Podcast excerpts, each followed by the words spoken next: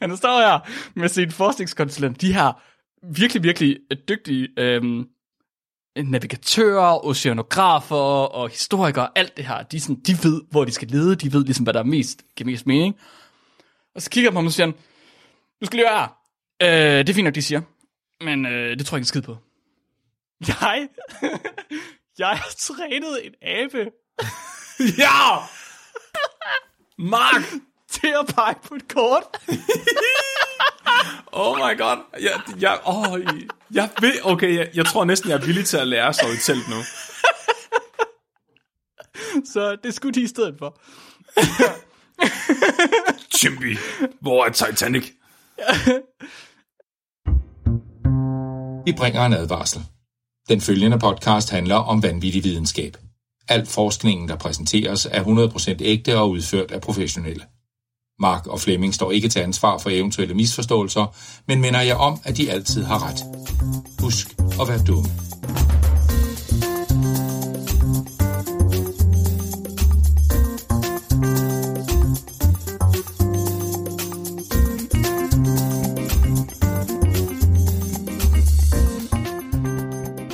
Hej alle sammen, og hjertelig velkommen til Videnskabeligt Udfordret.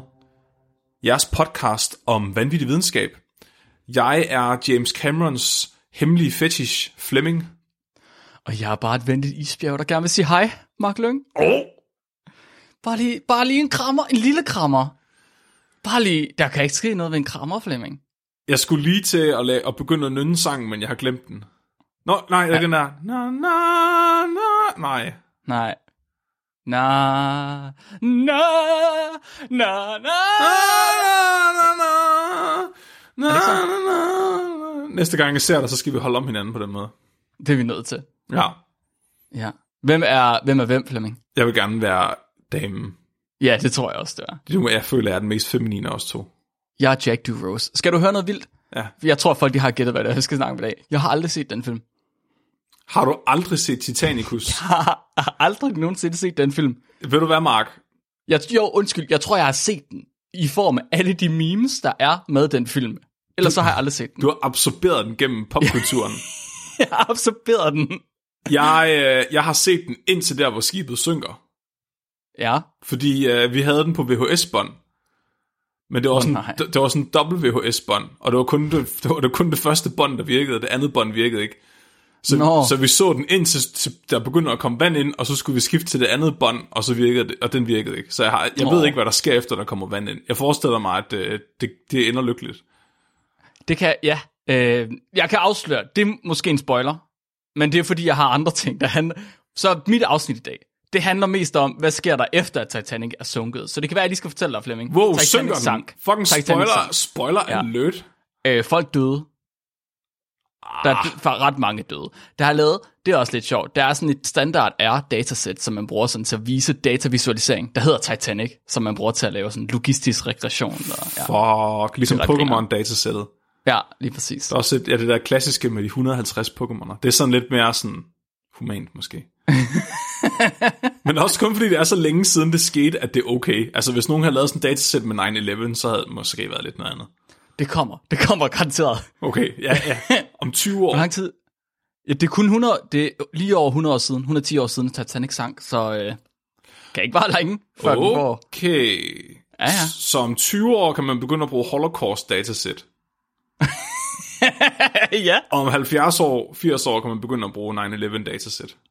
jeg vil godt se den første, der laver sådan en datavisualiseringstutorial med holocaust-data. og ved den her graf kan man se, hvor mange ringe de fik stjålet, alt efter hvor gamle de var. Ja. Ja, og det her Raincloud-plot illustrerer... Øh... Nej. Men det- Nå, Flemming. Ja, undskyld. Så... Så dagens afsnit i dag skal handle om den usynkelige Titanic. Ja. Var det sarkastisk? Nej, det kaldte de den. Nå, De kaldte den det unsinkable. det er lidt uheldigt. Det kan man sige. Ironisk er vist det rigtige ord her. Ja. Den 15. april 1912, der sang Titanic til verdens store redsel. På en nat, der blev Titanic en legende.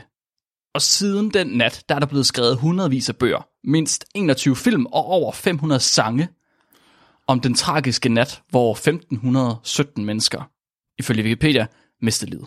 Er der lavet mere end James Cameron-filmen? Åh, oh, der er lavet så mange film. film. Er der lavet 20 andre?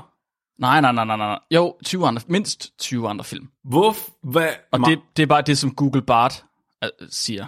Okay, er det så sådan nogle italienske øh, exploitation-film, hvor folk de sådan tror, de køber Titanic-filmen, men så er det i virkeligheden en anden? Nej, jeg tror, øh, 15 af dem er dokumentarer fra dem, der fandt Titanic, og folk, der har lavet dokumentarer om dem, der fandt Titanic. Nå. Og så også James Cameron har også lavet en dokumentar eller to. Okay, så alle de andre, der er ikke sådan fiktion. Fordi jeg tænker bare, du ved, det, før, det virkede i 90'erne og 0'erne, fordi der kunne du Mhm. snyde folk til at købe VHS-bånd. Og så kommer de hjem og opdager, at det i virkeligheden er sådan en skød B-film, de har købt. Men med streaming, der er det sådan lidt sværere. Ah. Ja, Så kan Net- Netflix være sådan, se, vi har fået Titanic, men så viser det sig, at det er... altså der var film før James Cameron, der var fiktionsfilm før James Cameron. Jeg ved ikke, om du kan kalde det en fiktionsfilm, fordi det skete. Det er også bare lidt sygt at tænke sådan, hvad skal jeg... la- Altså, det er jo et public domain, tænker jeg, Titanic. I guess. Det er jo så længe siden, er det, er det, ikke- er det ikke på den? sådan 80 eller 100 år, så er det public domain, som alle laver om det. Jo, I guess. Jeg tænker bare ikke, man har lyst til at gøre det, når Men, Men James Cameron når det, har er sådan en, noget. når det er sådan en offentlig episode, så er der vel aldrig nogensinde noget ophavsret på den. Så må man bare gøre det. Det er en ret god pointe, Mark.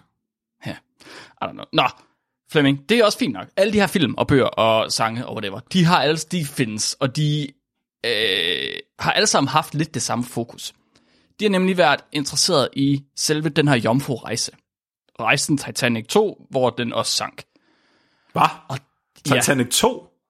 nej, den rejse som Titanic 2. Nå, jeg troede, der havde været en etter. Nej, hvor okay. at Titanic sank på samme dag. Okay.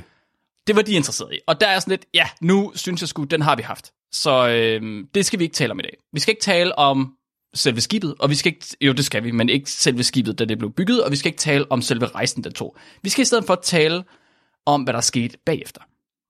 Uh, så det her det er faktisk Titanic 2. Det her er Titanic 2, vi har lavet efterfølgeren, det er rigtigt, Flemming. Okay, den handler Det er om alle, sequel. om alle spøgelserne på bundet af havet, eller? Ja, det gør nemlig så. Oh. Så i dag, der skal vi tale om Titanics rav, rav, rav, og hvordan det blev opdaget under dække af en amerikansk militæraktion. Undskyld, hvad? Under ja. Ja. dække af en milit... Synes de, Ja. det var så pinligt, de ledte efter Titanic? Det var sådan, åh, vi er ude og skyde russere, vi kan ikke... øh, Det. du, åh, du er så tæt på. Åh, nej. Du er tættere på, end du tror. Vi vil ikke indrømme øh, det. Øhm, Og øh, så skal vi også tale om, hvorfor man forventer, at øh, Titanic er helt forsvundet i 2030. At den Hvor- ikke eksisterer mere. Hvad? Ja. I 2030? Yes, i 2030. Så kan der jo nærmest ikke være noget tilbage i forvejen. Så og, øh, i den forbindelse skal vi sige tak til Mette Årslev for forslaget til afsnit. Mette, hun sidder også med i chatten på Discord lige nu og spytter facts ud. Hun har jo bare lavet sådan en 10-års autodidakt PhD i Titanic. Hun er lige så fascineret af Titanic, som jeg er af Christian, åbenbart. Det kunne godt se sådan ud. Flemming, er du klar til at høre om Titanic? Ja, for helvede. da Titanic sank, der var Titanic væk i ret lang tid. Øh, faktisk i 73 år kunne man ikke finde Titanic. Og det var ikke fordi, at der ikke var interesse i at finde Titanic. Øh, fordi Titanics jomfrurejse var jo et, et, det rene bunkepool af verdens rigeste mennesker. Og det betyder også, at der er sådan en enorm monetær værdi, der gik tabt med Titanic. Sådan vanvittigt meget værdi i penge. Fordi folk havde kufferter fulde af penge med, eller hvad? Ja, Er det sådan, at det var sådan rige mennesker dengang, de havde bare altid guldbar med sig. Ej, åbenbart, og juveler og smykker, og jeg ved, jeg skal komme efter. Sådan en sørøvers skattekiste, de sov ovenpå. Det, altså, det er det, man forventer. Det er det, folk de forventer. Fuck, man. Og millionærer i dag, det er bare sådan nogle... Altså, de render bare rundt i en hullet t-shirt med malerpletter på, og så har de alle deres ting i crypto. Så der er jo ikke noget interessant i at finde et skib, der er forlist nu om dagen. Nej, den ville jo være mere værdiløst end sådan middelklassen. Fordi middelklassen er stadig kontanter. Har vi skulle ud og finde Elon Musks bitcoins ude på bunden af havet? Måske har han koden til sin crypto-wallet. Så jeg, jeg kunne ikke finde nogen videnskabelige estimater øhm, på, hvor mange penge der egentlig var på Titanic. Men der er rigtig mange, der har trukket tal ud af røven. Mm. Og alle de tal, folk de har trukket ud af røven, alt efter hvor klassificeret de er, ligger langt over 1 milliard dollars i nutidens værdi. Nu spurgte en astrolog. Jamen, de har, man har spurgt mange mennesker. Jeg ved ikke, hvor præcist det tal det er. Jeg ved, eller jeg ved godt, det ikke er særlig præcist. Øhm, men der er virkelig, virkelig mange, der er kommet med et estimat, der ligger langt over en milliard dollars i nutidens værdi. er Så der er i ret hvert fald mange Der er i hvert fald, der har været nogle penge. Man forventer, der har været nogle penge på det her skib. Mm-hmm. Mhm. Men omstændighederne, der var omkring brudet, det gjorde det virkelig be- så svært som overhovedet muligt at finde skibet igen. For det første, så sank Titanic i Nordatlanten, hvor vejrforholdene de oftest er virkelig, virkelig dårlige. Der er stærke strømme, lave temperaturer og begrænset sigtbarhed. Og det har alt sammen gjort det svært for de skibe, der skulle finde Titanic overhovedet og holde sig selv oven vandet, da de skulle gøre det. For det andet, så sank Titanic i 1914. Øh, nej, 1912, undskyld. Jeg ved ikke, hvorfor jeg skrev 14. Øhm, og det var samme år, som John Orskæg, som vi havde et afsnit om i nummer 144, det var samme år, som han udviklede sin dykkertabel for at undgå dykkersyge. Mm. Og jeg ved ikke, om du kan huske, hvordan han lavede det eksperiment, Flemming. Øh, var det ikke bare der, hvor han dykkede ned i en hullet dykkerdragt? Han tog sin søn og kom ned i en stor dykkerdragt med sådan en øh, kæmpe klokke af en hjelm, og så kastede ham ned på, på bunden af et eller andet hav- hav. Og det var der, hvor dragten var utæt, ikke? også? Jo, fordi at han var for lille til dragten. Ja, men han... Så Okay. man dykkede stadig med klokker, og man dykkede stadig med lange slanger på det her tidspunkt. Nå, Så der, teknologien var altså på ingen måde udviklet til den tredje udfordring. Titanic sank 3,8 kilometer ned. nå! Det er ret langt ned, Flemming. Det er ret langt meget ned, faktisk. Det er ret langt meget ned. Ja. Det er det, det er på ingen måde det dybeste, havet har tilbydet. Men det er stadig umanerligt dybt. Det Og er det- fucking, det er godt nok talentløst at formå at sejle ind i noget, ud over vand, der er så dybt. Øhm, al- altså, og så forestil dig, at man skal derned med en dykkerklokke. Der er langt ned med en dykkerklokke. Du, prøv lige bare at tænke den slange, du skal have til luften. du skal være 4 km lang. Ikke bare sådan en grisetarm, man brugte dengang. Er en grisetarm 4 km lang? Jeg har det som om, at i 1912, der brugte man grisetarm til alt. Ja, det tror jeg, du har ret i. Alt, hvad der havde noget med fortarm. slanger og snor at gøre. Du har, ja, det er sikkert det mest vandsætte, de har haft. Jamen, så bare se, Mark. Det, det er grisetarm eller hør. Eller bly. Eller blyg. øhm, ja, i 1914, og nu fik jeg det tal med, fordi jeg havde det forkert. Det er også lige meget. Men der var det dybeste dyk lige omkring 100 meter. Det dybeste dyk overhovedet med noget udstyr nogensinde. Med, altså med deres tid, den tids ubåd var 100 meter. Så ifølge mine beregninger, Mark, Ja. ja. så er det kun 1,38 del af Titanic. Ja, af dybden, hvor Titanic ligger, ja. Det, det... Det- Der, er stadig, der er stadig langt. Ja. Øh, til sammenligning, så fandt jeg lige rekorden for det dybeste fridyk i 2020, uden svømmefødder. Og det var på 130 meter. Det vil sige, i 2020, der var der en gut, der dykkede længere ned uden svømmefødder, end den vildeste ubåd, de havde i 1914. Jamen altså, folk er også gagag. De elitesportsøvere i dag, de er jo fuldstændig gagag. Men der, al- der er stadig langt ned til Titanic, Flemming. Der er stadig virkelig, virkelig langt ned til Titanic. Men der var også et sidste problem. Og det var, at præcisionen for Titanics lokation, den var ekstremt lav. Så man vidste ikke, hvor den var henne. Man vidste ikke, hvor den var henne. Da Titanic sank, der har de meldt tilbage og kaldt SOS. Selvfølgelig. Og de har sagt deres lokation. Øhm, men Titanic var ved at synke, så der var sgu ikke lige nogen, der dobbelttjekkede. Fair nok. Det var som om, at det ikke lige var en prioritet. Øh, undskyld, jeg har lige travlt med at dø. Kan du ringe tilbage senere? Og ikke, øh... Han så- Kenneth, er du sikker på, at der er styr på det kort derovre? Ah, nej, må jeg lige... Der er vand til anklerne han. Altså, nu har jeg jo set start, nu har jeg jo set noget af det fra filmen, ikke? Og jeg mm-hmm. ved, ifølge James Cameron havde de alle sammen travlt med at se meget dramatiske og filosofiske ud op på dækket. Mm. Og spille violin. Så, men igen, så har man jo ikke tid til at finde lokationen på, hvor man er henne på havet. Kaptajnen han havde meget travlt med at stå og se sådan vis og, og sådan, jeg går ned med skibet-agtigt ud. Nej, men Flemming, nu gør det noget forkert. Nu taler vi om, om brudet, altså skibsbrudet og jomfrurejsen. Det skal vi ikke, Flemming. Vi skal Undskyld. tale om det, der sker bagefter. Ja. Ja. Vi skal tale om, hvor- om efter de er døde. Ja, Ja. Vi skal tale om, hvordan, hvordan deres kroppe er gået til, efter de er døde i stedet for. det er så sexet det her. Ja, er det ikke det? Ja. Så øh, man kendte ikke den præcise lokation. Det var ude midt på havet. Skibet kunne drive. Søområdet for at finde Titanic er- var gigantisk. Kæmpe, kæmpe, kæmpe, kæmpe stort. Der er ret meget vand i havet. Der har ret meget vand i havet. Så der var noget interesse til at starte med, fordi der var mange penge ned i det skib her. Folk de tænkte, hvis nu jeg kan få Titanic op, så kan jeg jo lige blive masse milliardær på over natten. Hvis jeg nu pumper den fuld af pingpongbolde. Hey Flemming, Ja, Ej, det, det, det er godt nok først senere, jeg skal fortælle dig det her, ja. men du er ikke den første, der har fået den idé. Åh oh, nej. Jo, Okay, jeg skal nok lade være med at lave dumme jokes nu. jeg tror, du skal virkelig passe på med at lave dumme jokes, fordi du kommer til at afsløre det hele. Nej, okay. Jesus Christ, Mark. Folk var interesserede, men fordi det var så svært, så for, forsvandt interessen. Lige så stille, ikke? Og øhm, selv om interessen forsvandt, så var man egentlig ikke specielt bekymret på det her, på, i starten af 1900-tallet. Okay, så fik man måske ikke mulighed for at finde Titanic i den livstid.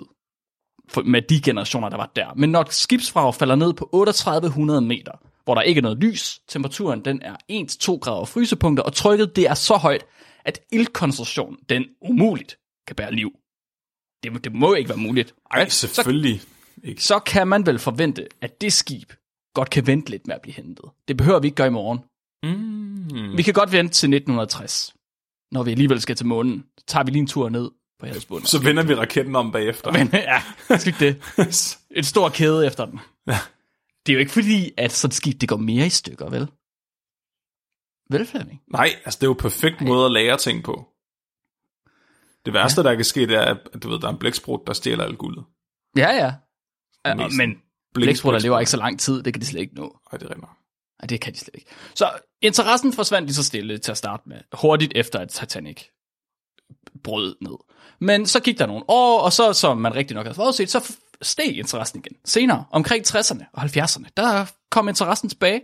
Folk de blev øhm, interesseret i at prøve at få Titanic tilbage til overfladen. Kunne man bjerge det her skib, og få måske, altså det er jo et kulturelt fænomen på det tidspunkt. Der var allerede lavet film og bøger i 60'erne og 70'erne om Titanic. Hvis skibet det nu var i så god f- stand, som forskerne de forudsagde, så ville det jo sagtens kunne holde til den her bjergningsproces. Så der var en del idéer til at prøve at få Titanic op igen fra havsbunden. Nogle af de her idéer er muligvis øh, bare historier. Der er ingen af dem, der er udført, så vi kan ikke rigtig validere, om nogen af dem har virket, fordi det har de nok ikke.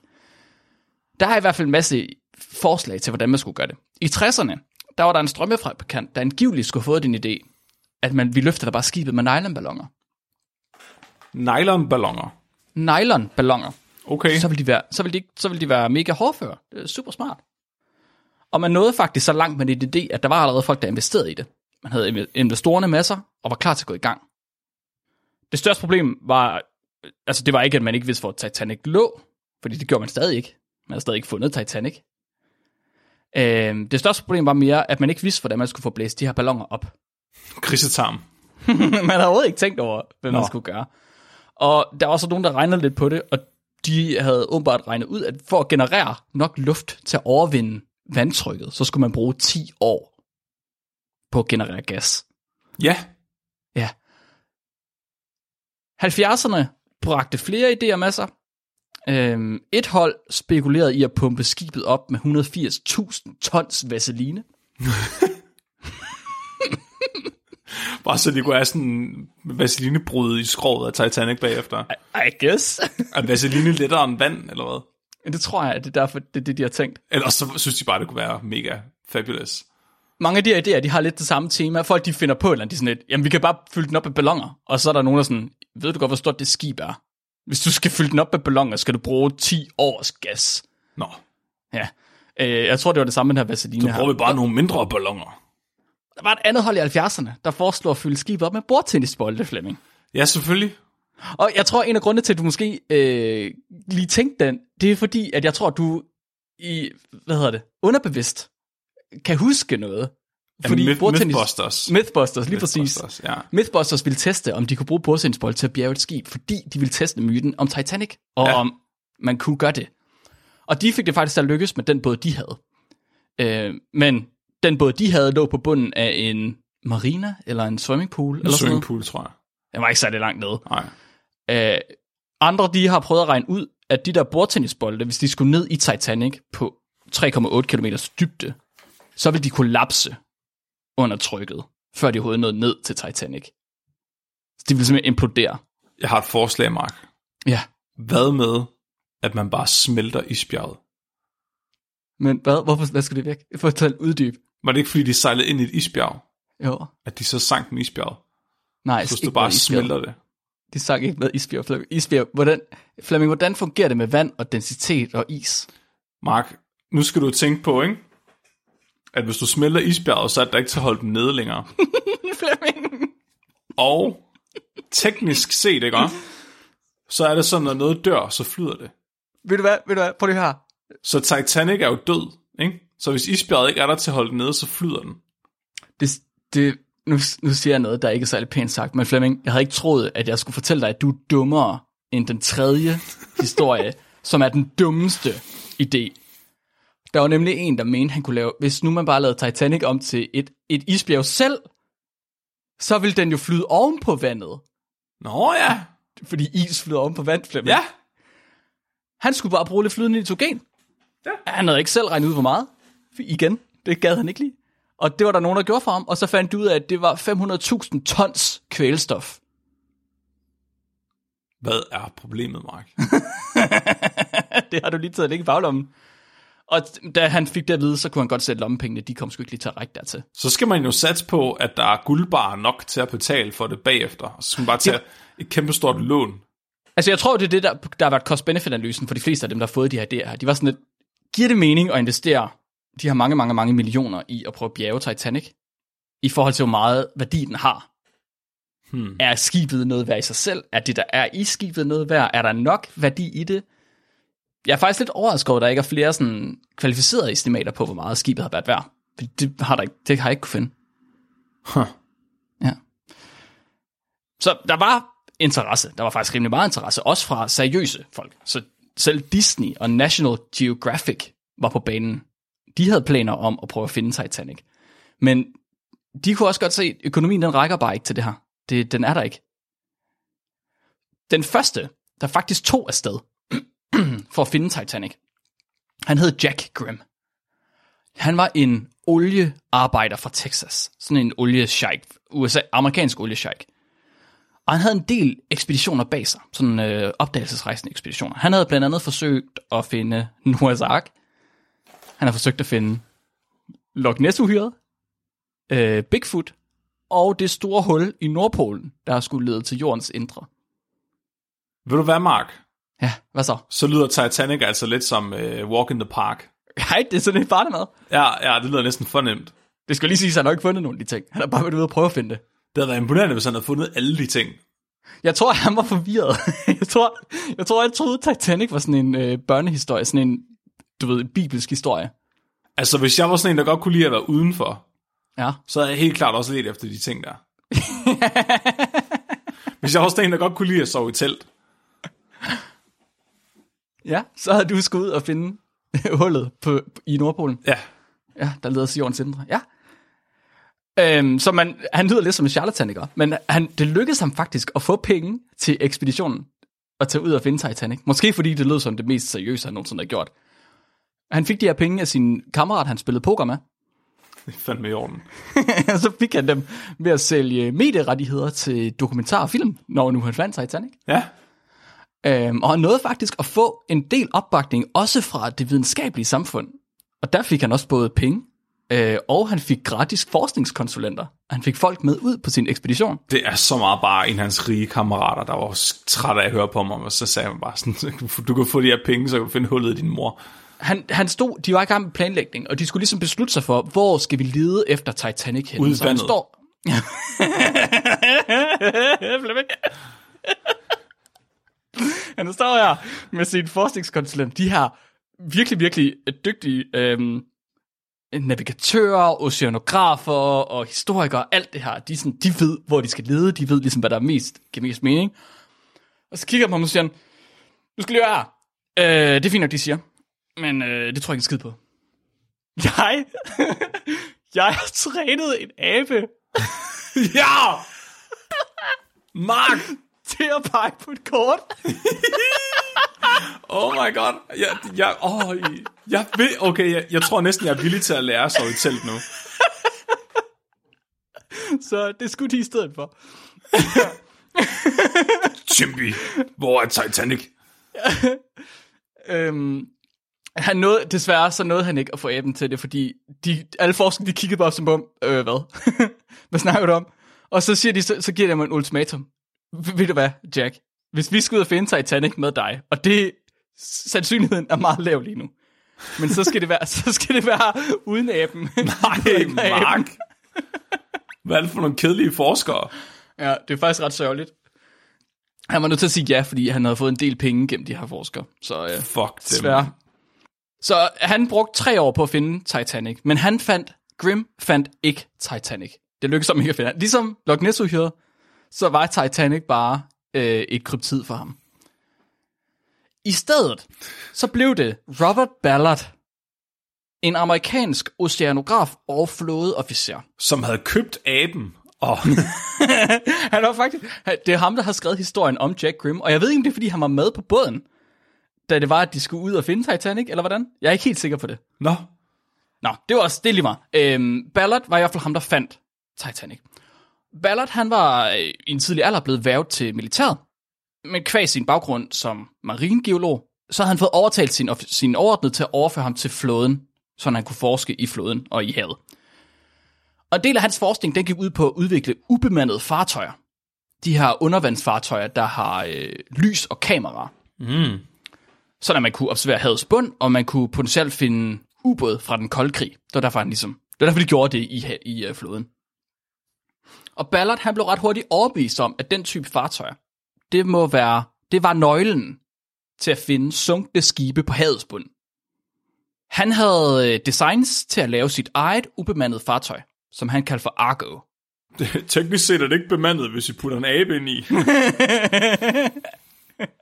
Beabet. Beabet, Beabet øh, Beabede fartøjer. Argo, det var et slæbetøj, som man ligesom slæber efter en båd, der kunne operere ved 6 km dybde, og som var udstyret med et utal af lamper og kameraer. Det var sådan state of the art. Det var det vildeste af det vildeste, man kom til på det tidspunkt, med dybhavs øh, efterforskning, eller eftersøgninger. Men Ballard kunne ikke få funding til Argo. Han havde ideen, men han havde ikke penge nok til at lave den. Så i 1900... Så personen med det 6 km lange kamera Ja, ja, kunne ikke få penge, men, men personen med aben, den synske abe, kunne godt få penge. ja. Bigfoot Det er jægeren. rigtigt. Det er fuldstændig sådan, forskning fungerer i dag også. Så hvis ingen forskel. jeg gad godt vide, om Jack Grimm og aben, han nogensinde gik til floden og hørte dem, om de var interesserede. Han Jeg har er, nødt, garanteret sagt ja. jeg er nødt til at få en dresseret abe nu, så jeg kan få nogle forskningsmidler. Ja, det er du. Ja, Hvad vil du træne den til? nu peger jeg på ting. Bare pege på ting. Måske, måske vil jeg træne den til at pege på folk. Og, og sige nogle, sådan nogle lidt specielle lyde, som om at den sådan singler nogen ud i rummet. Åh, oh, det er en god idé. Sådan, jeg ser et eller andet i det hensides i dig, bare sådan for, den, for, for dem til at freak ud. Det er også meget, det er meget i din natur, sådan at få folk til at føle sig utilpas, Ja, så kan, ubehageligt til mode. ja, så kan jeg jo altid sige, at aben har mærker et eller andet ondskab i dem, og så kan de Ja. ja. betale mig for at uddrive det. Jamen, det er faktisk, altså jeg har faktisk jeg har øh, betalt for, at han blev klaverjant i 3. grad. Ja, ja, Han kan, han, har, han kan også tale med din bedstemor. ja. Jeg har, Og fået, din bedstemor er ikke død, han kan tale med hende alligevel. jeg har fået opereret en, krys- en rosenkvarts ind i hans frontallapper. Ja. Jeg har fundet ud af, at øh, krystalhealing hedder ikke bare krystalhealing, det hedder reiki. Har jeg Nå. lært, Flemming. Reiki. Det har jeg ikke, og det har jeg ikke lært, fordi at jeg skal prøve reiki. Det har jeg bare, det har jeg bare hørt. Re- Mark. Ja. Reiki. Okay, så Ballard kunne ikke få funding til Argo. Så øh, han var ude, og han prøvede alle mulige mærkelige ting, og der var ikke rigtig noget af det, der ville betale for det. Og han stod og arbejdede i floden. Og så tænkte han, kan vide, om det er nok, at jeg har, at jeg har arbejdet for floden, til at floden de lige vil give mig en håndsrækning. Så i 82, der gik han til den amerikanske flåde, for at høre dem ad, om de ville være interesserede i at hjælpe ham med at finde Titanic. Og det ville de ikke. Overhovedet. Det var de slet ikke interesseret i. Det kan du godt glemme alt om, Ballard. Men så lige inden han gik ud af døren, så, så, så, så stop, prøv lige stop. Stop lige en gang, Robert. Den der, øh, det der slæbetøj, du har lavet, det er sgu egentlig smart nok. Kan den finde, kan den finde ubåde? Nå, men det kunne, den- det kunne, den- den kan den måske nok. Den kan måske nok godt finde ubåde. Nå, for helvede, okay. Men vi har lige sådan to øh, atomubåde, som, som vi gerne vil finde. Kan du, ikke, øh, kan du ikke hjælpe os med at finde dem? Så om, at, at åbenbart, så havde øh, den amerikanske flåde to atomubåde, som var blevet skudt ned under den kolde krig. Eller de var sunket under den kolde krig. De ved ikke, om de var blevet skudt ned. Det var det, der var hele humlen. Nå, Og de ville gerne vide, om russerne havde sk- sænket de her atomubåde. Men de kunne ikke finde dem. eller om de, viste bare var sig- sunket af sig selv. Eller de bare var sunket af sig selv. lige Fuck, hvor nederen at synke på en ubåd. Det er det værste, jeg kunne forestille mig. Ja, og så de ville gerne... Grunden til, at de ville vide det, var jo, fordi de skulle vide, om de skulle være sure på Rusland 20 år senere. Eller have dårlig samvittighed. Ja. Eller have dårlig samvittighed. Øh, så de siger til ham, prøv at høre, hvis nu, at du tager, du må, hvis nu du får penge til at lave Argo, så tager du ud, og så finder du øh, de her atomubåde. Og så, så, det, så hvis du har tid til overs, så får du lov til at finde Titanic. Oh snap. Ja, så de, vil- vi vil godt betale for din lille maskine, hvis du finder vores ubåd, men vi vil, vi vil heller ikke have, at nogen de ved, hvad du laver, så det skal være tophemmeligt. Og så er det Ballard, han foreslår, fint, men så siger vi bare, du ved, så fortæller vi bare alle, at jeg er ude og finde Titanic. Det er godt dække, Ah. right? Så det er jo hemmeligt, så er der ingen, der ved, at jeg skal finde atomubåden, så vi finder bare Titanic, ja, ikke? ja. Okay, okay, okay. Og så siger flåden, yes, den er fin, det er godt. Du får to måneder. Hvis du finder de to ubåde på to måneder, så kan du bruge resten af tiden på at finde Titanic. Du skal være tilbage 1. i september. Nu ved jeg ikke, hvad, nu ved jeg ikke lige, hvad du sidder og tænker, Flemming, men to måneder til den her ekspedition her. Det er fandme ikke lang tid. Jeg kan ikke engang nå at skifte undertøj på to måneder. Nej, det, det er godt nok svært. Og flåden havde heller ikke forventet, at de har knap nok forventet, at han ville finde de der ubåde. Hvad de bare ikke lige havde set komme, det var, at Ballard, han var pissegod til sit arbejde.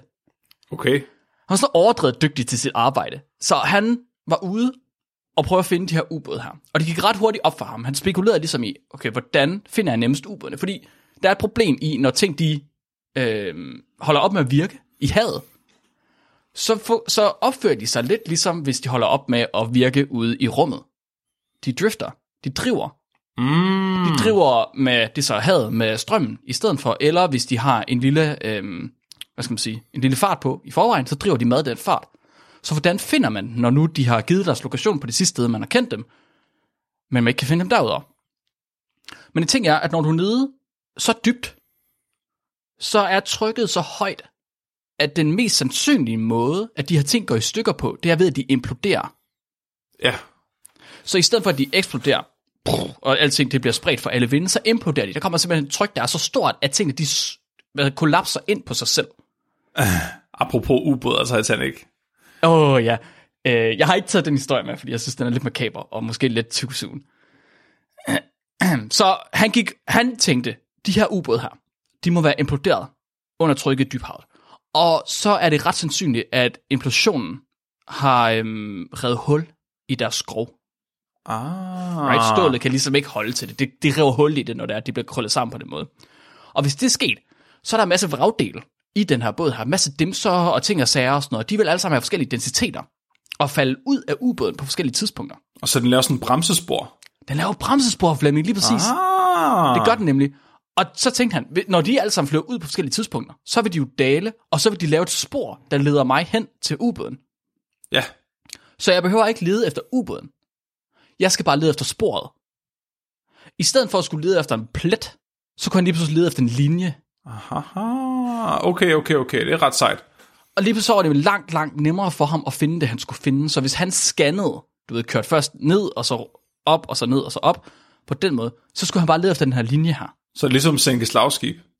Ja, øh, ej, hvor- øh, den er nok nødt til at uddybe lidt. Har du ikke spillet sænke slagskib? Jo, men jeg forstår ikke, hvad du mener. Så lige pludselig så finder du ud af, at du rammer et eller andet, ikke? Men så skal du finde ud af, hvilken retning skibet ligger i. For at plukke resten af skibet. Det Okay, ja. er ligesom bremsesporet, Mark. Mm-hmm. Det er ligesom, det er ligesom Single Starskib. Ja, Hvis, altså, ja mm-hmm, det er det, Flemming. Altså, det var skide godt, så Robert, han kunne ligesom lede efter det her spor, og lede efter vragdel, små bitte vragdel, som alle andre, de normalt ville ignorere. Dem kunne han bruge til noget. Og det betød, at han fandt begge atomubåde med 18 dage tilbage af ekspeditionen. Det tog ham kun 12 dage at finde begge atomubåde. Undskyld, hvor meget? 12 dage. Fuck ham. Det er sygt hurtigt. Fucking stræber, mand. Også fordi det har taget dem flere dage, fordi de var ude på to forskellige skibe. De var først ude på en fransk øh, forskningsskib, der havde sonar til at prøve at lave sonar af havbunden. og så skulle de bytte den ud med det amerikanske skib, der havde hans Argo, hans undervandsfartøj. Okay. Og dem skulle de bytte ud, og det tog flere dage for dem. Så det meste af tiden har faktisk været prep. Jeps, mest af tiden at være prep og med at sejle hen til destinationerne. Fuck, mand. Han var vanvittigt dygtig. Så han var Så han bare havde- totalt sataniglider lige nu. Han var mega titanic glædelig. Han var sådan, okay shit, der er faktisk en mulighed for, at det kan lade sig gøre det her. Ja, ja. Så med 18 dage tilbage, der besluttes for, okay, nu så gør vi det. Så sejler vi, og det skal, det skal være nu. Så de sejler hen til det nordatlantiske site, hvor, man, hvor de forventede, man forventede, at Titanic var sunket. Mm-hmm. Da de gjorde det, der havde de 12 dage tilbage. Det har taget dem 6 dage at komme derhen og preppe. Så øh, Ballard, han gør det. Han, han laver en Hail Mary. Han siger, okay, vi, er nød, vi kan ikke eftersøge hele det areal, som man egentlig forventer, at Titanic er på. Så vi snæver det ind til 100 kvadratkilometer. Han skulle eftersøge 100 kvadratkilometer på 12 dage. Så det er ikke så lang tid, Flemming. Men Ballard, han var overbevist om, at han kunne bruge det, han havde lært fra atomubådene på Titanic. Okay. Fordi Titanic var også sunket dybt, ligesom atomubådene. Og var højst sandsynligt også imploderet under trykket. Mm. Alt, hvad der måtte være på Titanic, der havde en eller anden form for tryksikring, ville være imploderet på samme måde som de her atomubåde. Ja. Og de ville have lavet samme spor efter sig. ja. Så det vil sige, at han igen ikke skulle lede efter Titanic. Han skulle lede efter den her, det her bremsespor. Nå. Efter bare 8 dages søgen, der fandt Argo noget. Små kratere i det ellers helt rene vand, så små, eller helt rene sand. Små bitte øh, mærker. Så følger han, så, så kommer, dukker der stumper af metal op, små vragdele. Og så vækker man ligesom besætningen, og så intensiverer man søgningen. Alle man på dæk, alle i gang, ikke? Efterhånden, som man fulgte vragdelene, så blev de større og større. Til sidst så fandt man en kedel, kæmpe kedel, og ikke særlig lang tid efter, så stødte de simpelthen på skroget. Nå. Ballard, han havde fundet Titanic. På hvor lang tid? 8 dage. Fuck, mand. Så han er lige fire tilbage. 8 dage, 73 år havde det taget nogen at finde Titanic. Og da der så endelig var nogen, der gjorde det, så gjorde han det på 8 dage. Det er fandme vildt. Det er fandme vildt, mand. Så tog de ellers Argo. Det var jo en maskine, som man kunne slæbe rundt, og den havde kamera og lys og sådan noget, så de kunne trække den rundt om skibet og tage billeder og alt sådan noget. Det er Godt nok et virkelig dårligt kamera. Opløsning er, jeg ved ikke, 15 pixels måske. Sådan. Jeg har, se- jeg har set billederne. Man kan næsten se, at det er et skib. Eller Loch ness uhyret. Eller Loch Ness. Det kunne godt være Loch Ness, det er rigtigt. Ja. Ja. Øhm, ja, det, vi snakker billeder, der ringer langt, langt, langt ringere end dem fra månelandingen. Men alligevel, så kunne man se, hvordan skibet var gået i stykker, og man kunne ligesom se, hvad der var sket med skibet. Hmm. På det her tidspunkt, der troede alle, at Titanic var sunket i et stykke. Hvis du kan huske, du, du har set den del af filmen, hvor Titanic synker. Ja. Du så du det, hvor de knækkede. Nej. Der er Det en kan jeg meget, huske. meget, der er en meget karakteristisk scene, hvor at Titanic knækker lige pludselig. Men hvorfor troede alle, øh, at den sank i et stykke, hvis de bare kunne se filmen og se den knækket? Jamen, ja, det er jo et godt spørgsmål. Ja. Måske var det, fordi James Cameron ikke var født på det tidspunkt. Nå, så de kunne ikke spørge ham. De kunne ikke spørge ham. Nej, okay, fair nok. Ja. Så de var nødt til at vente, Ja, til han, ligesom, han vidste det. Så alle troede stadig, at det var et stykke, og de var simpelthen, da de var nede og tage billeder med Argo, der kunne de så se, at de kunne kun, altså de kunne kun finde den ene halvdel af skibet, og ikke den anden halvdel. Den var simpelthen knækket midt over. nå. Yes. Så han havde kun fundet halvdelen af Titanic. Han har faktisk kun fundet halvdelen, og de har kun fundet den forreste del af skibet, fordi Okay. okay. de havde kun meget få dage tilbage. Og så skulle de være i havn. Der var andre, der skulle bruge den båd, de sejlede på.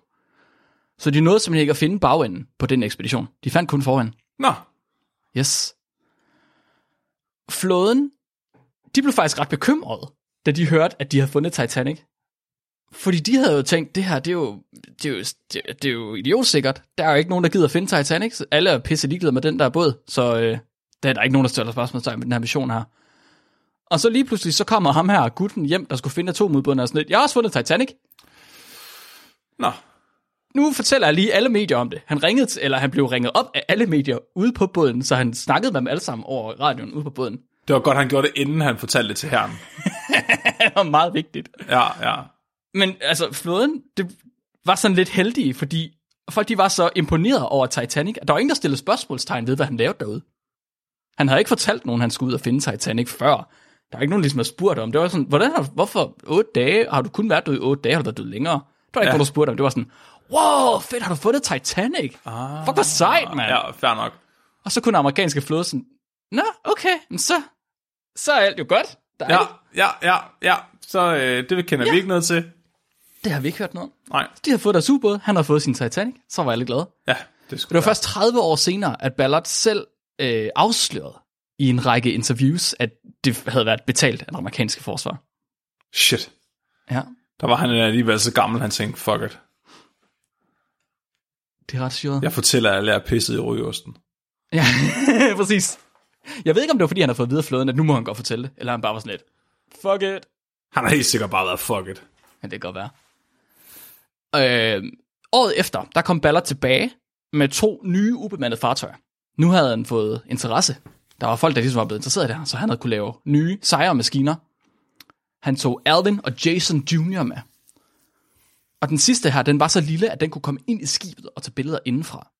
Var det den samme dude? Samme dude. Det er ret sejt. Et år efter havde han bygget et nyt ubemandet undervandsfartøj, der var sejere end den, han havde to faktisk. Som Den havde før. 16 pixel kamera. Uha. Der kunne man se detaljer, Flemming. Okay.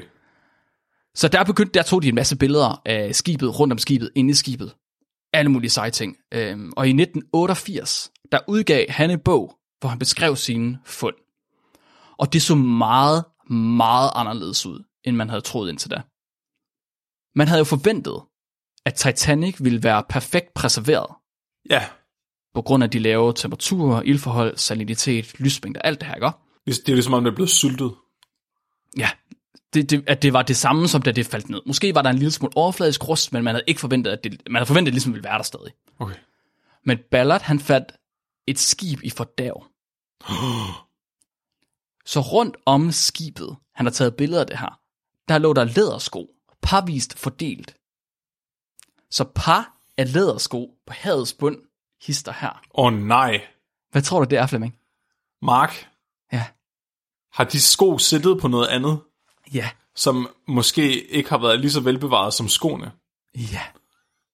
Nej. Så folk er simpelthen faldt ud af skibet, og så er de faldet ned på havets bund, og så er de blevet nedbrudt af bakterier og dyr og alt muligt mærkeligt. Men deres sko har simpelthen kunnet modstå bakterierne. Bakterierne synes bare, fødder her er ulækre. Det er fordi, at det, den måde, man lavede lædersko på dengang, var med sådan nogle kemikalier, tanniner, som er antimik- antimikrobielle. Mm. Og de har simpelthen gjort, at de har kunne bevare skoene. Sådan at de var tilbage, mens resten af kroppene var fuldstændig væk. Åh, oh, det er vildt, at knoglerne er forsvundet før skoene. Oh yes. Nu er jeg lidt skuffet, fordi jeg troede jo, at Titanic var fuld af skeletter, der sad og spillede poker.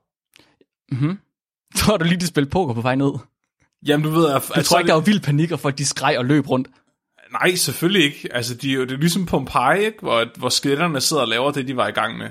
Så du tænker, er det fordi... Ellers du, havde de alle sammen vildest orgier, hvor de bare var sådan, det sidste øjeblik af vores liv kan vi lige så godt bruge på hedonisme. Ja, jeg tænker, tror du, de har sat sig selv i nogle mærkelige stillinger, fordi de var sådan lidt, okay, nu, vi ved, vi dør, vi skal gøre noget sådan, at når folk de finder os, så tænker de noget mærkeligt. Ja, det havde jeg gjort. Ja, det havde jeg egentlig også. Mark, nu spørger du jeg lige, gøre? hvad jeg vil gøre? Ja, Jamen, hvad, det har- hvad, hvad, vil du, hvad vil du sætte i anstilling? Ja. Jeg vil jo gå i gang med at onanere vildt og voldsomt. Fordi så er alle i tvivl om, om det var mig, der fik skibet til at synke, så jeg kunne lave autoerotic asphyxiation på den ultimative måde. Hmm. Ikke? Så kunne alle retsmedicinerne blive i tvivl af det her er et tilfælde af, at han bare døde tilfældigvis, mens han onanerede, eller har han orkestreret, at hele deres skib sank, så han kunne få den ultimative orgasme. Det er en god idé. Ja. Det kunne man skrive mange videnskabelige artikler om. Hvad der er vil du- meget evolutionspsykologisk i det. Hvad, hvad vil du gøre? Ja, det er et godt spørgsmål. Hvad vil jeg gøre? Hvad er meget karakteristisk for mig, og for hvad jeg vil gøre? Du det var mega griner, hvis du sådan kravlede ned under skibet og stod og prøvede sådan at holde det. Oh, det er en god idé. Ligesom det skæve tårn for øh, turist. sådan den sidste held. Ellers så skulle man stille sig op på stævnen og lave den der Titanic. Den der King of the World. Man skulle bare, man skulle, man skulle impale sig selv på spidsen af skibet og blive sådan en galionsfigur. Ja, det er ikke nogen dum idé. Man er jo nødt til at være det første, de finder. Fordi de mister interessen, når de har fundet to skeletter. Det tror jeg Som er også. sådan, når jeg resten er ligegyldigt. Ja. Man kunne også tage skoen af og lægge dem på en meget, meget, meget mystisk måde, så det ikke bliver sådan i tvivl om. Sådan. Og det er faktisk, åh, sådan parvist måske. Ja, ja, ja. ja, okay. Måske er det fair bare det, de nok. har gjort. Måske det var det, de har gjort. Altså, nu, nu, nu er der noget, jeg ikke forstår her. Mhm. Okay, så hvis du siger, at folk er gået i vild panik, ligesom i filmen, mm-hmm. og de er hoppet ud i vandet, og de er, du ved, hoppet på redningsbåd og sådan noget. Mm-hmm. Hvordan fuck kan der have været lige nede ved vraget? Det forstår jeg ikke. Der var stadig folk inde i skibet. Hvorfor var det inde i skibet, når det synker? Ja, det er jo et godt spørgsmål. Måske var de fanget nogle steder. Jeg ved ikke, Hvis der kommer vand ind, og så det blokerer en dør eller sådan noget. I don't know. Det kan også Der være, er de har nogen- været virkelig, virkelig sådan såret meget tungt. Der er nogen, der har forventet, at der vil være lige inde i øh, nogle af de mere beskyttede rum. Motorrummet for eksempel. Mhm. Og den har man, dem har man spekuleret i, at de vil være bedre bevaret. Ja. Er der nogen, der har spekuleret i? Mens at andre, de har estimeret, at de lige vil allersenest være forsvundet i 1940. Nå, Fordi, altså, så med det fordav, man har set, da man fandt Titanic, har man gået tilbage og prøvet at se, okay, hvad har vi af dyreliv dernede? Og hvad har vi af mikrobielt liv dernede? Og hvor lang tid ville det så have taget, før de her skeletter, de har været væk? Mm. Og der forventer man, at bakterier vil være kommet ind i rum med det samme. Så de vil være væk lige med det samme. Eller efter 30 år. øv, så det er Men ikke ligesom alligevel- dykkerne. Men, men, men dem, der så druknede over vand, de er jo sunket et andet sted, ikke? De er jo ikke sunket med skibet. De ligger jo ikke over ved vraget. Der må ligge nogle sko et andet sted også. Ja, det har du ret i. Fordi det er jo sunket på forskellige tidspunkter. Det må næsten være sammen med den, det vragspor, de har fulgt. Hmm. Ikke, og det bremsespor der. Men nu sagde jeg lige det der med, at alle line ville være forsvundet i senest 1940. Det er nogens estimater. Og så alligevel, så var der angiveligt ved et dyk i 2001, hvor de har været dernede, skulle man have fundet en fingerknogle, angiveligt, hvor der stadig sad resten af en hvilesesring omkring. Undskyld, Mette, hun siger, at øh, de, dru- de druknede ikke, de frøs ihjel. Okay. De døde stadig i vandet og faldt ned bagefter. Altså, det, det, kan vi, jo- det ved vi jo ikke noget om. Det at se. er billigt til sig. Nej, det kan jo- vi, faktisk kan jo ikke. Det er jo Nej, ren vi kan jo ikke spekulation. obducere deres sko for at finde ud af det, Mette.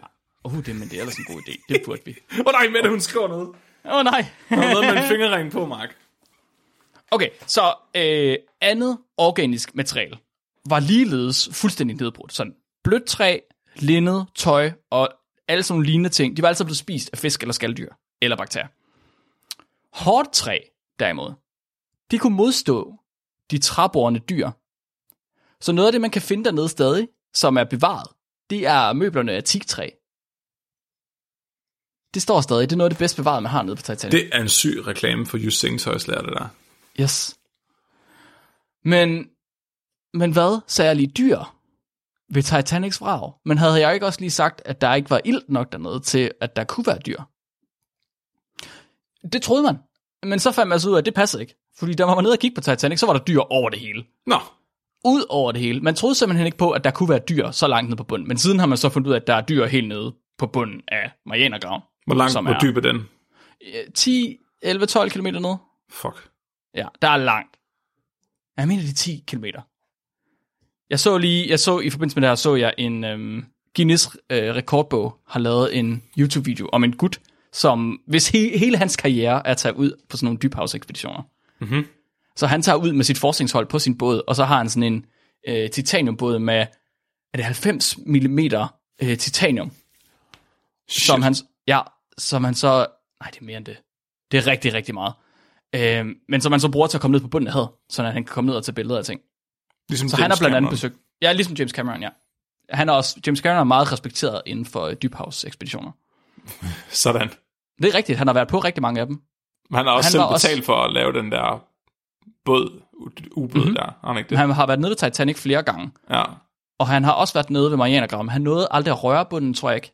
Okay. Han var bare lige, han var så tæt på, som man kan være, uden at komme ned og røre. Okay. Ja. Og så var han sådan, så turde han ikke mere. I don't know. Jeg ved ikke helt, hvorfor. Kan jeg vide, om han sådan er objektofil, du ved, ligesom hende, der der er forelsket i Eiffeltårnet. Ja, det kan godt være. Han sådan har en seksuel ting med Titanic. Siden han har været dernede flere gange, tænker Han jeg. bare altid drømte om, det var ham, der flækkede den. Okay. Jamen det, ja, altså. Måske har han gjort det. Måske har han installeret noget ekstra på den der dybhavs, den der ubåd. Ja, Han kan aldrig vide. nej. Men så Titanic er simpelthen blevet et nyt økosystem i, i havet. I det, der ellers har været sådan en relativ øde ørken, så har Titanic simpelthen stået som lige pludselig en ny ressource for alle de her dyr, alle de her organismer. Så den har tiltrukket en masse organismer, der er så kom derhen. Øh, man troede, at bunden af havet var en øde ørken, men man har faktisk, havbunden har vist sig at have en biodiversitet, der er på lige fod med tropiske regnskov. Det er også ret syret. For helvede. Er det ikke sindssygt? Nu stopper de. Øhm, I 91, der førte IMAX en ekspedition til Titanic, hvor 28 arter blev observeret i, på og omkring skibet. Søanemoter, krabber, rejer, søstjerner og sabelslugerfisk på op til en meter. Øh, James Cameron han havde en ekspedition i 2001. Han havde også en før, han lavede filmen. Og øh, ekspeditionen i 2001, den førte til en observation. Til observationen af en hidtil ukendt søpølse. Mark. Fosforlysende pletter på siden, Flemming. Oh my god. Men det er fint nok. Dyr er fint nok, Flemming. Det vildeste, den vildeste nedbrydning ved Titanic, Flemming, det er, at den ruster. Okay, det er ikke så sejt, den ruster. Du skal høre, hvorfor det er sejt, den ruster. Mark, Så- Mark, Mark. Ja, Rust kræver ilt. Det- og det er sygt sagt. Vidste du det? Ja, Det er godt sagt. Der er der- ikke noget ild dernede, Flemming. det er derfor, du maler ting, for at de ikke ruster. Ja, der er ikke noget ild dernede, Flemming. Hvorfor ruster det? Stop. Det er Fortæl mig, hvorfor, fortæl mig, hvorfor det ruster, Flemming. Der er ikke noget ild dernede. Mark, det er fordi... Jeg ved det ikke. Flemming har ret. Rust, det forekommer, når jern mister elektroner og bliver oxideret, kalder man det. Så det hedder oxidation, fordi man i lang tid troede, at det kun var ilt, der forårsagede det. Man så, at når ilt gjorde noget, så så- ilt kunne gøre ting, så kaldte man det oxidation. Øhm, man fandt senere ud af, at det kan gøre, ske af alle mulige mærkelige ting. Så jernet bliver ladet, og når jernet bliver ladet, så kan det opløses i vand. Det går fra at være hårdt jern til at være opløseligt jern. Mm. Men næsten lige med det samme, i vand, så sker der endnu en oxidation. Sådan at jernet det går fra et oxidationstrin til det højere oxidationstrin. Og så kan det ikke opløse det længere. Så det er fast, flydende, fast. I sådan en snapshot. Og det betyder, at, øh, at det ligesom det, det binder til hydroxidioner i vandet, og så bliver det til salte.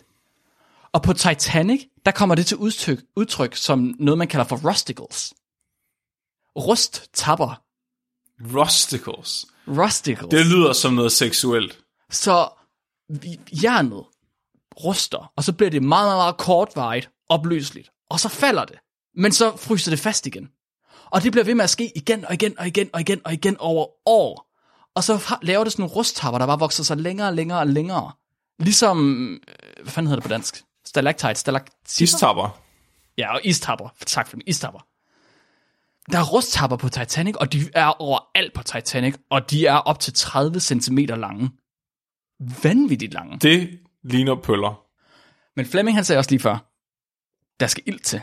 Der er ikke noget ilt, så hvordan bliver jernet oxideret?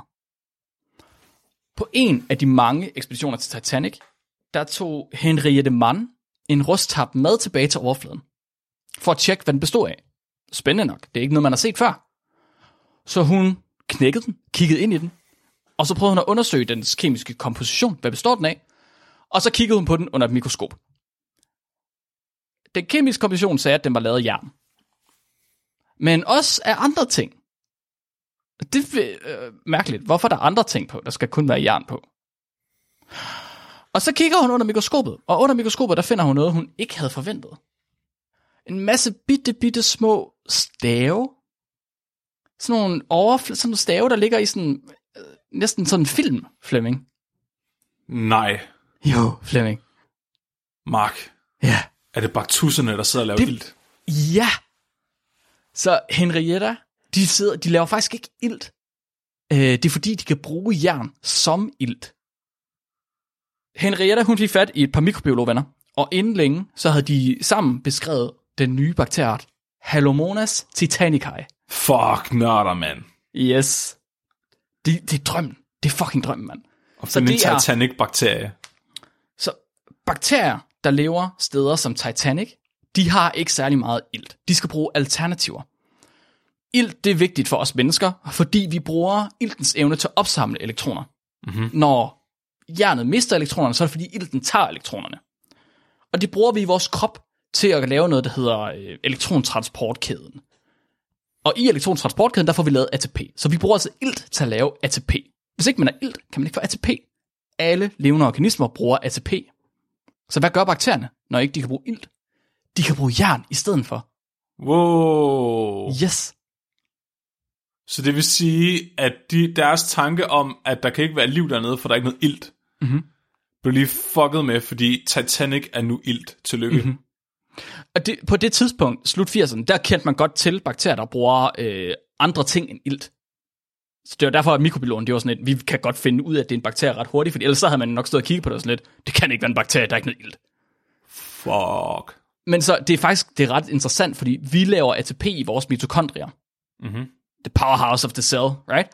Og mitokondriet, som vi har snakket om mange gange, øhm, hvad hedder det, har jo engang været en forgænger for en bakterie. Right? Så det har været noget, der minder om en bakterie. En prokaryote i hvert fald. Så hvor mitokondriet er blevet sammen med mennesker, så kan den også have blevet til andre bakterier. Og i bakterieverdenen er der jo så meget diversitet, at det ikke nødvendigvis er ilt, som man behøver at bruge. Det kan også være andre ting. Så der er bare udviklet sig andre mitokondrier, der ikke bruger ilt. Eller med bakterier, der ikke bruger ilt.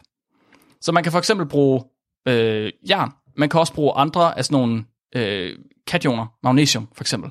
Alle sådan nogle ting, hvor du kan ændre dets oxidationstal ret nemt. Frygt bakterierne, folkens. de kan mange ting. Det er fucking sindssygt, mand. Men faktisk så, Halomonas, som var den, de fandt på de der rusttapper, den forårsager ikke rust. Den spiser rusten. Eller den trækker rustværet, hvis man kan sige det på den måde. Så den reducerer jern fra øh, det høje oxidationstal til det lave oxidationstal. Og det gør jernet opløseligt igen. Så det vil sige, at det flyder væk igen. Så Halomonas, den sørger for, at der hele tiden er en frisk overflade til de andre bakterier, der også er for Titanic. Fordi det viser sig, at Titanic er et fucking community af forskellige bakterier, der lever sammen og bruger hinanden. Okay, så den sandblæser rusten af, Ja, så de kan spise det der nedenunder og ikke rusten. Ja, lige præcis, Flemming. Så det, ja, lige præcis. Så der er nogle bakterier, der sidder på og danner rusten. Og så spiser den rusten, så der kommer et ny overflade, hvor de andre bakterier kan lave rust, og så kan de ligesom blive ved igen og igen og igen og igen. Og derfor så bliver Titanics rusttapper længere og længere, og skroget bliver mindre og mindre. Og det bliver mindre og mindre i så hurtig en grad, at man aldrig nogensinde havde forventet det. Altså man havde ikke tur tro på det nogensinde. Hvor er det crazy. De fleste estimater, de forventer, at Titanic-stål er helt forsvundet. Et sted mellem år 2030 og år 2040. Det er jo lige om lidt, Mark. Det er lige om lidt. Der er 6 år tilbage, og så er Titanic-stål ikke tilbage. Så findes det ikke mere. Så ser det bare blad, og så, så kollapser den. Det er et estimat, men baseret på, hvor meget stål, der er forsvundet indtil nu, så er det det, man forventer, der sker. Jeg kan godt se, at, at det ser lidt deprimerende ud i skroget efterhånden. At den, men stadig ret sejt, det ligner næsten koraller, de der rusttapper. Det ligner sådan lidt en våd papkasse. ja, så hvis man skal nå at se Titanic, så har man faktisk rimelig travlt. S- Bare skynd, skynd dig at komme ind på en discount-ubåd med et joystick. Jeg er ret sikker på, at den ikke var discount. Det var et discount i forhold til, hvad det ellers koster. At det er måske ikke rigtigt. Altså, den var lavet af det forkerte materiale, af det, jeg kan forstå. Men jeg tror stadig, den var ret dyr. Den var meget dyr. Det var en dyr tur. Ja. Ærgerligt at dø på en dyr tur. Nå, øhm, ja, så det betyder, at Titanic er væk lige om lidt. Det kan heller ikke rigtig bjerges, så alle de der idéer, man havde med at putte pingpongbold i og sådan noget, det fungerer ikke, fordi Titanic er så skrøbeligt, at, at det vil gå i stykker, så snart man forsøger at hive i det. Det er ligesom at løfte i en våd papkasse. Ja. Men det går aldrig, men hvad, fa- altså, hvis der alligevel ligger nogle skeletter, der sidder og spiller poker dernede, Mhm. hvorfor mm. skulle man så kigge på den?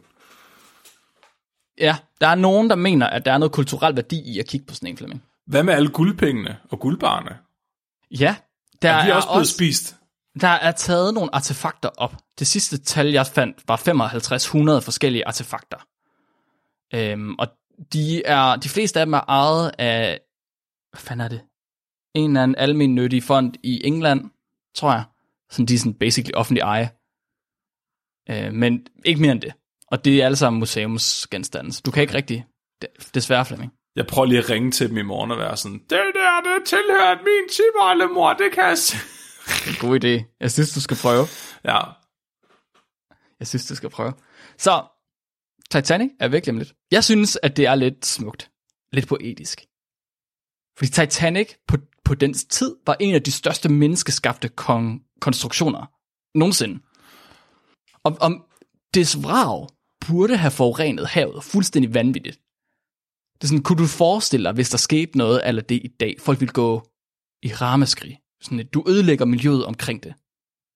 Men Titanics nedbrydning viser bare, at miljøet omkring det bliver ikke ødelagt, det bliver tilpasset. Så, bi- så alle de der biologer, der siger, at man ikke må smide skrald ud i naturen, de skal bare slappe af. Men Det er ikke, nej, det er ikke det, jeg siger. Du, sk- nu skal, verden, naturen er min skraldespand. Jeg skal bare smide kapsler og dåser og flasker overalt nu, fordi bakterierne de rydder op for mig. Det er ikke det, jeg siger, Flemming. Det, jeg siger, er, at mennesket vinder ikke over naturen. Naturen vinder over mennesket. Naturen er ret ligeglad med mennesket. Når først du forsvinder, så går der 500 år, og så er alt, hvad der minder om mennesket, væk. Bortset fra mine sko. Bortset fra Flemmings sko. Ja, Men det er ikke, fordi det laver det leder, det er bare, fordi det lugter virkelig slemt. ja, ja. De er bakterier. det er biohazard. Jeg synes, det er, jeg synes, det er sindssygt, så poetisk, at et skib på den måde bare er væk på 100 år. Ja, 120 år, ikke? Stadig. Det er ret Sindssygt. sejt. Ja, så øh, hvis I vil se Titanic i levende live, så, øh, så har I travlt. Og som Flemming han siger, øh, det er måske ikke den bedste idé at tage discountudgaven ned til Titanic. Nej, Og ellers så, er man, så kan man jo altid se på Leo DiCaprios 21-årige babyface. Så kan man jo mindes det på den måde. ja. Og husk, at hans nuværende kærester har den eller os. Den alder, som han havde dengang. Ja. Ja. Tusind tak for Titanic del 2.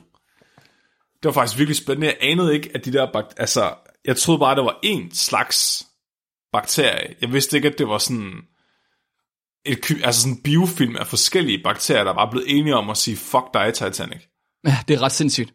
Ja, At det passer jo meget godt, fordi det er ligesom med alle andre systemer, vi finder i verden, stort set. Så er det også flere bakterier, der er nødt til at gå sammen for at danne sådan et økosystem i virkeligheden. det er ret, altså bakterier er ret geniale i, at de er forblevet encellet. Mhm. Fordi så kan de skifte samarbejdspartner, alt efter hvilken opgave de skal løse. Ja. Vores celler er bare blevet enige om, at de kun vil arbejde sammen med hinanden til at lave os som, ense, altså som multicellulære organismer, og så er det bare s- lige så snart det bliver koldt, eller vi kryger ud i noget vand, så dør vi. Ja, så vi skal være fl- flercellede, men bakterier, de, er sådan lidt, de kan gå fra flercellet til encellet til flercellet til encellet. Alt efter, hvad de har lyst til. Ja, ja, men, og, så, og så er det jo andre species, de kan så arbejde sammen med efter Ja. ja. behov. Kæft, man. Hvis vi havde været lige så... Jeg prøver at tænke, hvis vi kunne det. Hvad? Prøv at tænke, hvis vi kunne det. Så, så var vi jo ikke døde op- ombord på Titanic, fordi... Det Altså, er rigtigt. Det er rigtigt, så er vi ikke døde ombord på Titanic. hvorfor tror du egentlig, Titanic er blevet så populært? Hvorfor er folk ikke så optaget af Vasa-skibet, for eksempel? Eller Ja. ja. andre, altså, hvorfor lige Titanic? Vi, vi har jo hele tiden tænkt, altså, hvad med de der ubåde? Hvorfor er det lige Titanic, at folk er så besat af den lortebåd? Altså, det er et godt spørgsmål, fordi jeg tænkte også på vaseskibet, da jeg hørte Titanic. Men det var fordi, at jeg synes, øh, historien minder meget om, du ved, et stort skib, der skal forestille at være usænkeligt, og så, f- hvad hedder det, øh, sænker, synker det på sin jomfru-rejse. Vaseskibet var det bare noget hurtigere til at hente ind, var det ikke? Eller var det først, var det fordi, det var lavet træ, at så var det bedre mm. bevaret? Eller på, nej, det var på lavere vand måske? Og Vasa-skibet, det kom jo ikke så langt, kan man sige. Nej, det kom ikke så langt, det er rigtigt. Nej. Så det var lidt, det var lidt, nemmere, det var lidt nemmere at finde. Det lå lige sådan to meter fra kanten. Jeg tror, med det er ved at informere os om, hvorfor Titanic er så øh, populært.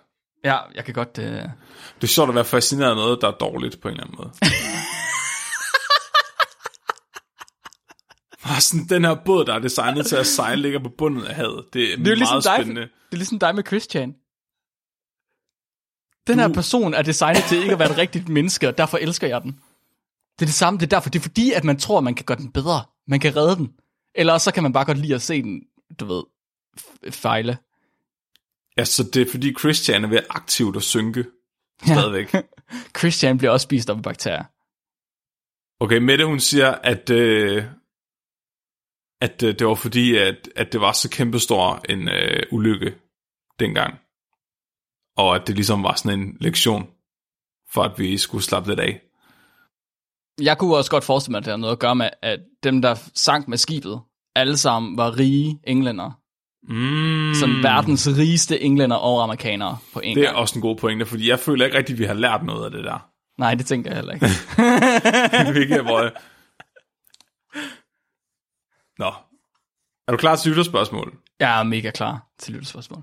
Det er lige noget for dig, det her, Mark. Uh, Felix han spørger, har enæggede tvillinger samme penislængde? Wow. Det er de nødt til. Jeg har, lyst, jeg, jeg har også lyst til at sige ja. Det er de nødt til. Åh. Det er jeg. Jeg er nødt til at have et svar på det her nu. Men Mark, Hvis, undskyld, nej, Flemming, stop. Hold lige, du er nødt til. Stop. Sidder der nogle enæggede tvillinger derude, der er mænd, så er I nødt til at skrive til os. Hvad er- hvad er jeres penislængde? Jeg er nødt til at vide det. send os lige et dick pic hver især øh, med en lineal. hvis- Nej, det er en dårlig idé, Flemming. Det er de jo. Det, må, det er de nødt til at være. Er det det? Det tænker jeg. Jeg gik i klasse med to enæggede tvillinger, der var, altså, så, Så så deres ens. peniser. Det, det har aldrig noget, jeg har lagt mærke til, men jeg gik jo faktisk til idræt med dem. Hvorfor lå du ikke mærke til det, Mark? Men det- Jeg var ikke så videnskabelig øh, begavet dengang. det, var ikke, det, var ikke det var en, altid øh, uafgjort, når de fægtede med den. det var ikke en hypotese, jeg nåede at lave. Fuck. Det tror jeg. Altså, også, altså det er jo blødt væv, ligesom næse og ører og sådan noget. Jeg tænker bare sådan... Hvis Er det, deres ører samme størrelse? det, de ser jo ens ud i hovedet. Gør de ikke det, er sådan nogle enægget tvillinger? Hvis ikke enægget tvillingers penislængder er den samme, så betyder det jo, at penislængden er givet ved... Øh, hvad hedder det? Hjælp mig. Den anden genetik. Epigenetik. Epigenetik, tak. Jeg... Nej, nej. Jeg Eller har- betyder, det, at- betyder det, at man kan ændre sin penisstørrelse ved en bestemt kost? Ved en Jeg- bestemt adfærd? Jeg tror penislængden, ikke? Jeg tror, ens penis den bliver udvidet med alderen. Øh, udvidet. Det er ligesom, hvis du har en ballon, ikke? Og du puster den op og tager luften ud af den mega mange gange. Så bliver den sådan lidt mere blød i gummiet, og nemmere at puste op. Ej, Så du Ej, ved, nej. Jo, jo. ej, nej, nej. Jo. Ej, nej, Så nej. Jeg tror, jo ældre man bliver, det større bliver din penis, men trykket, lufttrykket ind i penisen er det samme. Så derfor du får mere bare sådan en, du ved, en større, men mere sådan slatten penis, når du bliver ældre. Ej, nej, ej, nej, nej, nej, ej, nej. Ej, ej, nej, nej, nej. Ej, Flemming, ej. Nej, nej, nej. Så jeg tror, hvis jeg nu Ej. den ene af tvillingerne... Ej, ej, ej, nej. Ej. Nej, Flemming, nej. Ej, nej. Det er ikke godt. Har du ikke Det er det? ikke godt. Det, det du sagde lige nu, det var det, det, du sagde der. Det er ikke godt. Det er forkert. Det er ikke godt. Det er skidt. Det betyder, at der er en udløbsdato på din penis, ikke? Ej. Fordi på et eller andet tidspunkt har du haft så mange erektioner, at du ved, du ikke længere er i stand til at fylde den ud. Hvor mange er det? Hvad er tallet? Det må Hvor der jo går være. grænsen? Det er jo ligesom, man kan se med antallet af hjerteslag, ikke? På Men tværs... hvad- altså, Men ja, jeg forstår, hvad du siger. Mm. Så er man nødt til at sige til sin dreng, hvis man får drenge, hvis du ja. har drenge, Flemming, du er nødt til at fortælle dine drenge, I skal lige slappe af, når I er teenager, for I risikerer ikke at kunne få den op at stå, når I bliver ældre. ja, man kan sige, det mest, Gem økono- lidt til senere. det mest økonomiske, det er vel at udnytte hver eneste erektion til, til dens fulde øh, potentiale. Hva, og hvad er det? Jamen, du ser den til vejs, ikke? Altså, jeg tænker bare, hvis du nu ignorerer den, så kommer den jo igen. Okay, jeg troede, det var... Jeg, du Det det er var var... s- typen, der godt kunne finde på at sige, at den eneste værdi, en penis har, er at lave børn. Så du kunne, godt, du kunne godt være sådan, du mente, hver eneste reaktion skulle lave mindst et afkom. Ja, altså, det, er jo, det ville jo Mindst være... et afkom. Jeg vil sige, hvis, så hvis det- man, hvis man får tvillinger, Flemming, ja. så, har man, så har man fortjent et ryk i banditten. så må man godt spille den på noget andet. ja. men, men altså, det vil jo klart være, være at foretrække, ikke? Altså, det vil jo være optimal udnyttelse af sit armmateriale, Mark. Ser du også, der er en udløbsdato på siden nu? Det Nej, er der heller ikke uendelig af. Altså, udløbsdag, der er jo udløbsdato på sæden, efter den er kommet ud, kan man sige. Men nu du fryser den ned. Altså, det, det bedste ville jo egentlig være, hvis at vi frøs alt mit sæde ned, og så, og så uddelt, uddelt det i portioner af en sædcelle ad gangen. Jeg synes, det er en god idé. Så kan vi lige fjerne øh, arvelinjen, der hedder Flemming, en gang for alle. Kan vi så ikke impregnere høns? bare- Nej, så kunne vi klone mig i sådan nogle hønseæg, så kunne folk få dem med hjem til påske og råbe dem ud selv, som sådan en tradition. Jeg er simpelthen nødt til at fortælle, hvad du, selv, hvad du lige har sagt, Flemming.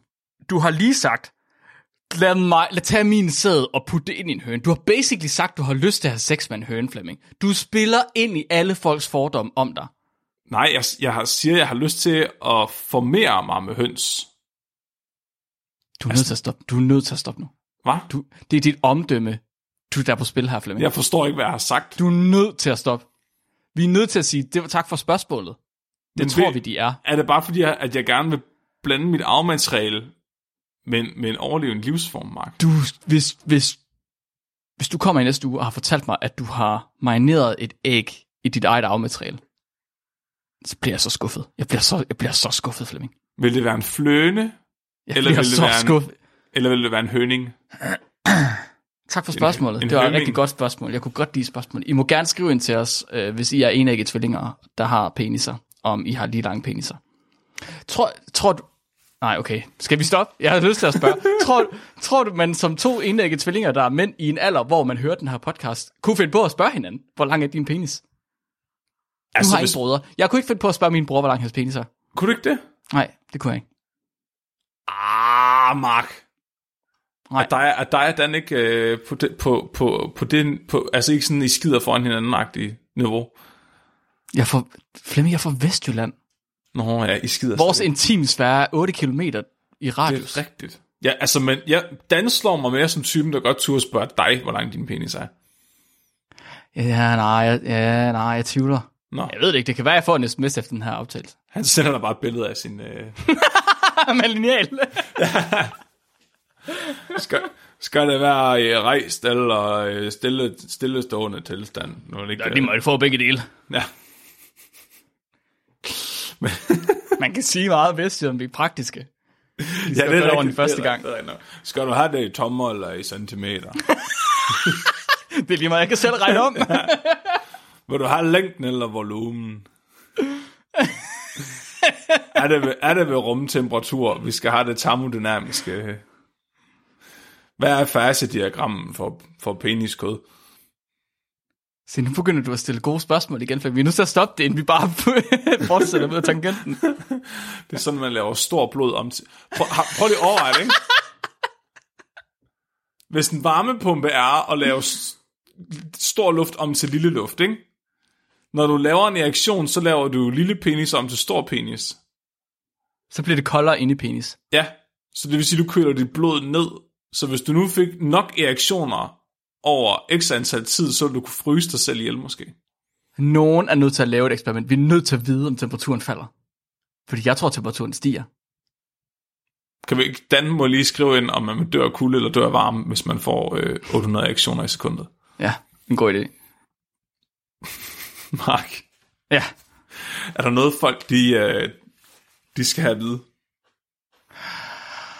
øhm, Vi har jo en merch shop for eksempel, hvis man Det skal skulle jeg købe julegaver. Ja. Ja. Når de det med den her? Ja, det gør de måske. Ja, den kommer. Ja, ja, ja, for fanden. Jamen så, vi har en merch shop, hvis man skal nå at købe julegaver. Øhm, jeg håber, at man kan nå at købe en julegave, der kan blive sendt hjem til juleaften, men man skal nok være hurtig, hvis det er tilfældet. Om ikke andet, så har vi en masse fede designs. Blandt andet så har øh, Jeanette Trebien tegnet en mega fed øh, rotte, der har kolber af mig og Flemming, som hælder ud over vores, vores navn. Det er for sindssygt. Der, Det og den er lavet i som navnet laboratorierotte, altså. Ja, og den er kom på øh, t-shirts og kopper og alting. Den kan man købe derinde. Man kan købe øh, selveste Santiago på t-shirt og kopper. Man kan købe øh, Darwin, der kværker en, et næbdyr. Den er ret populær, faktisk. Det ved jeg ikke, Ja, ja. du ved. den er, den er også ret fed. Meget populær. Man kan købe virkelig, virkelig mange ting. Ja. Så hvis man, hvis man kender nogen, der øh, er helt vilde med videnskabelige udfordret, og som gerne vil vise det til resten af verden, gå lige ned og tag et kig. Fordi der er faktisk nogle ret fede ting derinde. Mm. Hjemmesiden er bit.ly-vu-shop. Bum. Link i episodebeskrivelsen. Er du klar til et dyrfakt? Øh, mega klar. Camilla Eleonora skriver ind. Hajer har ingen organer, der kan producere lyd. Hva? Nej, hvad? Kan de Altså, heller ikke? Kan hajer ikke prutte? Overhovedet? Kan har jeg ikke prutte? Ma- Mark, jeg er overbevist om, hvis at hajer kunne lave en lyd, så ville de bare skrige i konstant eksistentiel, eksistentiel angst. Altså, de har eksisteret siden dinosaurerne, ikke? De skriger bare, hvorfor kan jeg ikke dø? Det tror jeg er rigtigt. så er Jaws bare verdens mest urealistiske film, fordi der siger den hele tiden døde, døde, døde, døde, nø, nø, nø, nø, nø. Måske er det faktisk, fordi den prøver at skrige. Den har meget åben mund. Og så kommer han bare til at spise en båd i stedet for. Nå, ja. Ja, Det er faktisk bare et forsøg på at, at, at kommunikere dens, det, øh, det råb den om sjældne hjælp. smerte. Ja. ja. Den vil gerne dø. Dræb mig! Rum, rum, rum, rum. Nå, tusind tak for det, Camilla, og tak Mark for Titanic, og tak til Mette for at være vores øh, live-konsulent her. Mit navn er Flemming. Og mit navn er Mark. Du er blevet videnskabeligt udfordret. Husk at være dum.